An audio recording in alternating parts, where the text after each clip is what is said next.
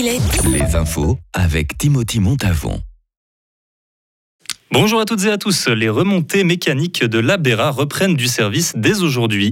Le pari semblait difficile à tenir en raison des conditions météo, mais ça y est, les skieurs peuvent désormais profiter des pistes de la station rochoise. La fin de cette semaine et le début de la prochaine promettent d'être froides et bien enneigées, de quoi ravir les sportifs d'hiver. Alain Berset est de retour au poste de président de la Confédération. Après une élection mitigée, le Fribourgeois exercera pour la seconde fois la plus importante fonction du pays pour l'année prochaine. La population aura prochainement l'occasion de venir rencontrer son nouveau président à Morat et en ville de Fribourg. Le nouveau Conseil fédéral, pour sa part, tient en ce moment une conférence de presse pour annoncer la distribution des départements. Les loups pourront bientôt être abattus de manière préventive. Jusqu'alors, il n'était permis de tirer sur un loup qu'après avoir constaté des dommages ou en cas de grave danger. La Chambre des cantons estime que la loi ne suffit plus à protéger efficacement le bétail. Le Conseil des États élabore en ce moment un projet pour une régulation proactive, à l'instar des bouquetins. Pour la quatrième fois cette année, le canton de Vaud a effectué un tir de régulation du loup à la fin du mois de novembre suite à plusieurs attaques. Entrée en vigueur depuis plus de deux ans, la loi Covid sera prolongée jusqu'en 2024, notamment car l'obligation du pass sanitaire est toujours valable dans les autres pays de l'Union européenne. Il n'est pas exclu qu'il redevienne obligatoire chez nous en cas de nouveaux pics de contamination. Important, la Confédération ne prendra en charge les tests de dépistage que jusqu'à la fin de cette année.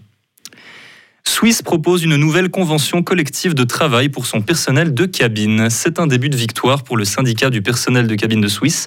La compagnie aérienne a rédigé un nouveau projet de CCT, augmentation des salaires, meilleur management et plus encore. Tout cela doit encore être avalisé par le syndicat avant de pouvoir être appliqué. Le comité international de la Croix-Rouge a pu rencontrer davantage de prisonniers russo-ukrainiens. La semaine dernière, le comité avait rendu visite à plusieurs d'entre eux en Ukraine et en Russie. Plusieurs autres rencontres sont prévues d'ici la fin de cette année. L'organisation humanitaire avait essuyé de nombreuses critiques de la part de Kiev qui l'accuse de ne pas en faire assez pour les familles des prisonniers de guerre. Le CICR ne précise pas dans quel endroit il s'est rendu, mais affirme avoir pu rencontrer beaucoup moins de détenus qu'espéré. Les gouvernements russes et ukrainiens s'accusent, eux, mutuellement de torture sur leurs prisonniers.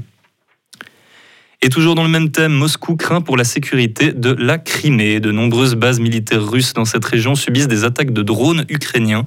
La Crimée a une dimension très symbolique dans le conflit russo-ukrainien. Les troupes russes avaient annexé le territoire en 2014. Les forces de l'Ukraine sont aujourd'hui plus que déterminées à le reconquérir. À noter que si les frappes ukrainiennes peuvent atteindre la Crimée, elles peuvent tout aussi bien cibler Moscou et le Kremlin. Retrouvez toute l'info sur frappe et frappe.ch.